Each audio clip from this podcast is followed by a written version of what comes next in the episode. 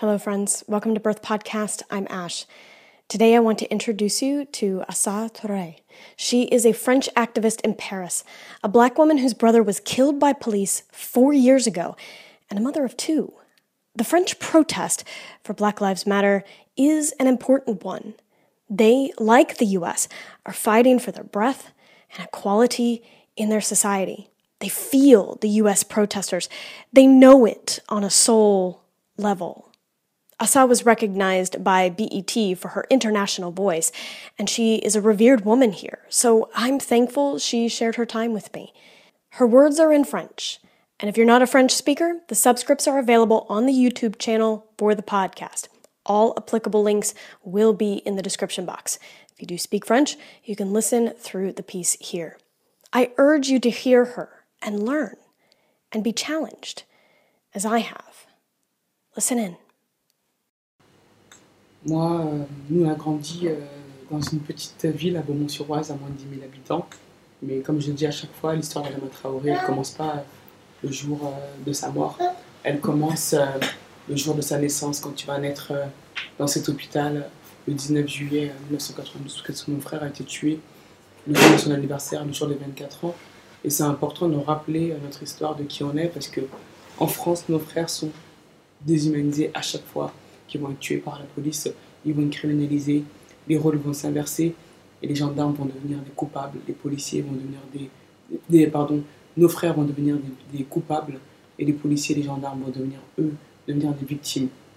C'est important de, de, de, dire d'où on vient l'histoire d'Adama Traoré.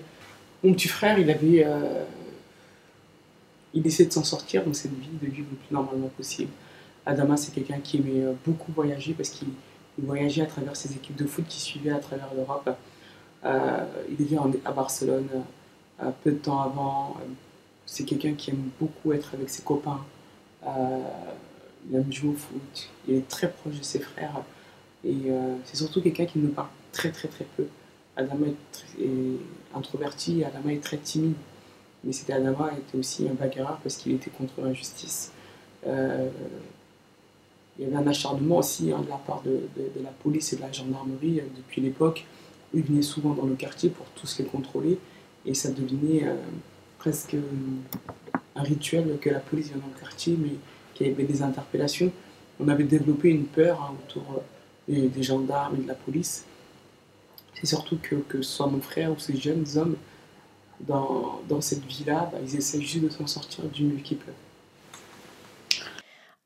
I want to take you to an important part of our conversation. In a recent New Yorker article, Assa said she shied away from the phrase white privilege. I'll put that link in the description box for you, but I asked her to explain more. She and her friend Karima unpacked that space.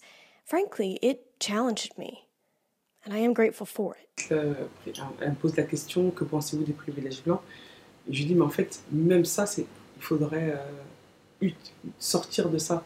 En fait, les Blancs vont dire qu'il y a du privilège blanc, on va utiliser notre privilège blanc.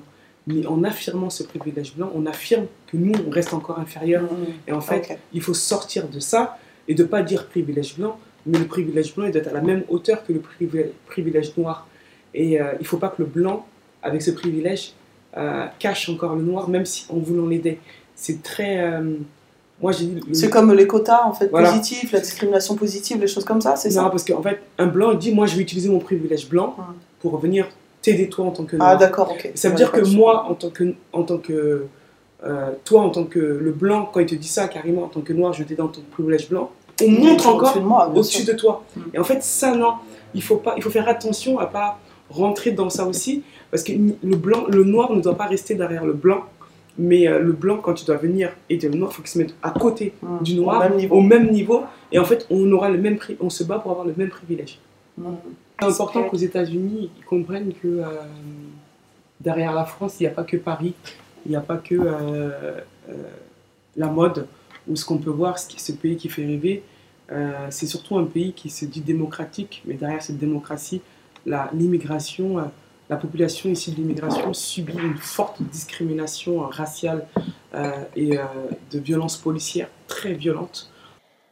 Assa's commentary is important. Her thoughts about white privilege are worth grappling with because it speaks to our need to stand in equality and alongside each other rather than assigning a status of above and below, whether you're on the right or on the left, no matter what your politics are. I encourage you to have your own conversations about that and what you're doing to make a difference in your community. Learn about the French black communities as well. They want you to learn about them, they want to show you their solidarity. Again, all the links to their movement and more are in the description box. I thank you for joining us. There will be more to come through birth in further material for this story that I'm piecing together. For now, and until next time, may you live and move and have your being.